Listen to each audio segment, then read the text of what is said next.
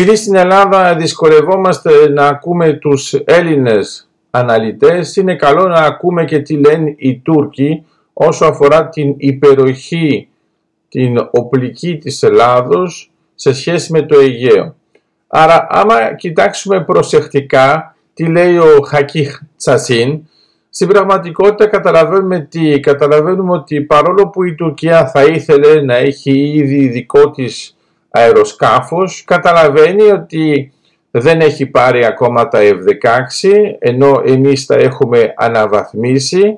Στην πραγματικότητα έχουμε και τα Ραφάλ, τα οποία βέβαια δεν έχουν. Μιλάνε βέβαια και για τα Patriot και τα S300 που διαθέτουμε. Άρα αυτό σημαίνει τι; Σημαίνει ότι όταν εξετάζουμε ορθολογικά την κατάσταση και όλο τον εξοπλισμό που έχει τώρα η Ελλάδα, καταλαβαίνουμε ότι η Τουρκία το βλέπει.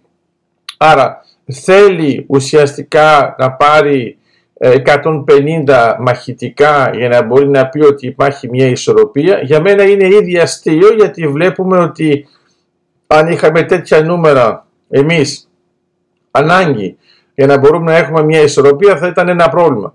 Άρα στην πραγματικότητα η Τουρκία όταν μιλάει για ισορροπία εννοεί ότι πρέπει να είναι περισσότερα τα αεροσκάφη στην Τουρκία, περισσότεροι οι πιλότοι γιατί πολύ απλά οι δικοί μας είναι πιο άξιοι.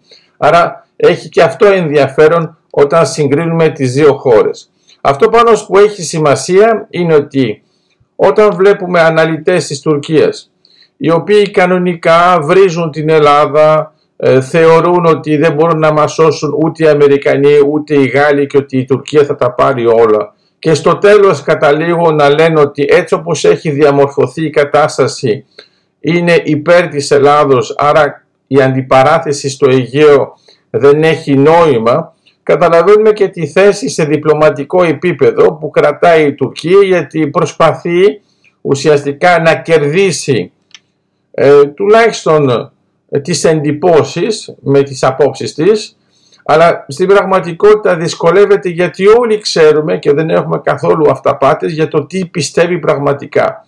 Αυτό που έχει σημασία είναι ότι όσοι ε, κάνουν κριτική εναντίον της Ελλάδος για το γεγονός ότι εξοπλιζόμαστε είναι αυτοί που τώρα θα πρέπει να ομολογήσουν ότι με τέτοιες δηλώσεις που κάνουν οι Τούρκοι είναι μια επιπλέον απόδειξη ότι ήταν σωστό αυτό που κάναμε για την πολεμική αεροπορία, ότι είναι σωστό αυτό που κάνουμε και για το πολεμικό ναυτικό και κατά συνέπεια στην πραγματικότητα είναι στρατηγικές κινήσεις που έχουν διαμορφώσει μια κατάσταση η οποία οδηγεί αναπόφευκτα σε μια υπεροχή και γι' αυτό οι Τούρκοι έχουν σκάσει και προσπαθούν να βρουν έναν άλλον τρόπο για να υπάρχει τουλάχιστον μια ισορροπία και επαναλαμβάνω η ισορροπία την Τουρκία θέλει να πει ότι πρέπει αυτοί να έχουν περισσότερα από εμάς για να μπορούν να έχουν μια ισότητα όσο αφορά το πολεμικό στοιχείο.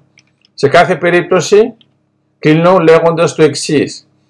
Αυτός που δεν είναι εξοπλισμένος δεν μπορεί να έχει στρατηγική. Αυτός που δεν έχει στρατηγική και έχει μόνο πολιτισμό σίγουρα θα είναι γρήγορα νεκρός. Κατά συνέπεια χρειαζόμαστε πολιτισμό, στρατηγική και εξοπλισμό για να μπορούμε να αντισταθούμε σε επιθέσεις της βαρβαρότητας.